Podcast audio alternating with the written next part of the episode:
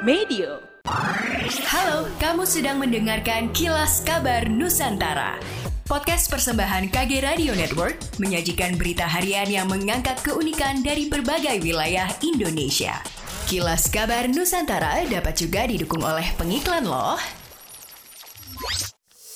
Kontan Presents Green Direction Manifest 2023 Education and Literation Events for Youth Generation in Indonesia. Jangan lewatkan berbagai line up inspiratif Mulai dari Frederica Widiasari Dewi, Marlo Ernesto, Adam Abednego, dan Gita Syahrani Gak hanya itu akan ada music performance dari Dikta dan Keljo Idol Serta stand up komedian Hifzi. Catat tanggalnya ya, Jumat 10 November 2023 di M Block Space Jakarta Selatan. Acara ini gratis loh Wali Kota Makassar Dani Pomanto menyoroti pemadaman listrik bergilir yang telah berlangsung lama.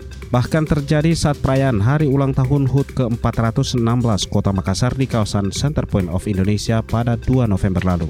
Dani mengatakan insiden itu menjadi bukti buruknya manajemen yang dimiliki PT PLN. Dia menilai seharusnya PLN memiliki antisipasi terhadap ketersediaan listrik di tempat atau wilayah tertentu, termasuk juga di sektor publik yang vital bagi masyarakat dan negara. Wali Kota Dani Pomanto mengungkap kondisi defisit listrik membuat pemadaman bergilir masih tetap terjadi di Makassar. Dugaan pemicu karena PLN enggan menggunakan listrik yang diproduksi pembangkit listrik tenaga angin PLTA. Musim kemarau yang diperparah dengan adanya fenomena El Nino ikut berdampak pada produksi bawang merah di Kabupaten Endrekang. Namun beruntung di tengah kekeringan akibat El Nino, petani bawang merah di desa Pekalobean, Kecamatan Anggeraja, Kabupaten Endrekang masih bisa panen raya. Panen raya tersebut dihadiri langsung PJ Gubernur Sulawesi Selatan Bahtiar Baharudin bersama jajaran Pemprov Sulsel. Bahtiar mengatakan dari laporan petani setempat produksi bawang merah sedikit berkurang. Belum lagi kualitas bawang tidak terlalu bagus karena kekurangan air. Karena itu Pemprov Sulsel berencana memberikan bantuan sumur bor bagi petani bawang merah di lokasi tersebut. Menurut dia, Endrekang hanya dapat 3 dari 65 sumur bor yang dikerjasamakan dengan TNI.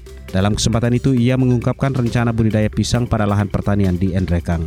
Menurutnya dari total 15.000 hektar lahan yang ada, 500 hektar di antaranya bisa digunakan untuk budidaya pisang Cavendish. Kelompok mitra champion bawang merah Desa Pekalobean, Kecamatan Anggeraja, Kasmidi menjelaskan saat ini para petani masih bergantung dengan air dari sungai yang ditarik menggunakan mesin. Sementara kebutuhan air untuk bawang merah sangat banyak.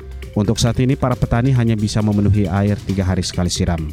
Padahal biasanya setiap hari. Ia menyebut jika cuaca mendukung bibit 500 kg bisa menghasilkan sampai 7 ton. Akan tetapi selama El Nino 500 kg bibit hanya bisa menghasilkan 4 ton saja. Tongkat kepemimpinan di Kejaksaan Negeri Kota Malang resmi berganti. Rudi Hartawan Manurung secara resmi menjabat Kepala Kejari Kota Malang menggantikan Edi Winarko. Amanah baru yang diemban Rudi ini juga mendapatkan dukungan Forkopimda Plus Kota Malang. Kasih Intelijen Kejari Kota Malang Eko Budi Susanto mengatakan bahwa Rudi Hartawan dilantik bersama dengan Kejari baru di kota lain setelah 7 November. Namun kehadirannya cukup ber berkesan dalam agenda pisah sambut Kejari Kota Malang di Balai Kota Malang malam hari usai pelantikan di Kejati, Jawa Timur siang harinya. Di Hartawan menjabat sebagai asisten pembinaan di Kejaksaan Tinggi Papua Barat. Sementara itu, Edi Winarko mendapat amanah baru sebagai Kepala Subdirektorat Keamanan Pembangunan Infrastruktur, Pengairan, Pertahanan, dan Kelautan, Direktorat Pengamanan Pembangunan Strategis Jaksa Agung Muda Bidang Intelijen Kejaksaan Agung. Demikianlah kilas kabar Nusantara pagi ini.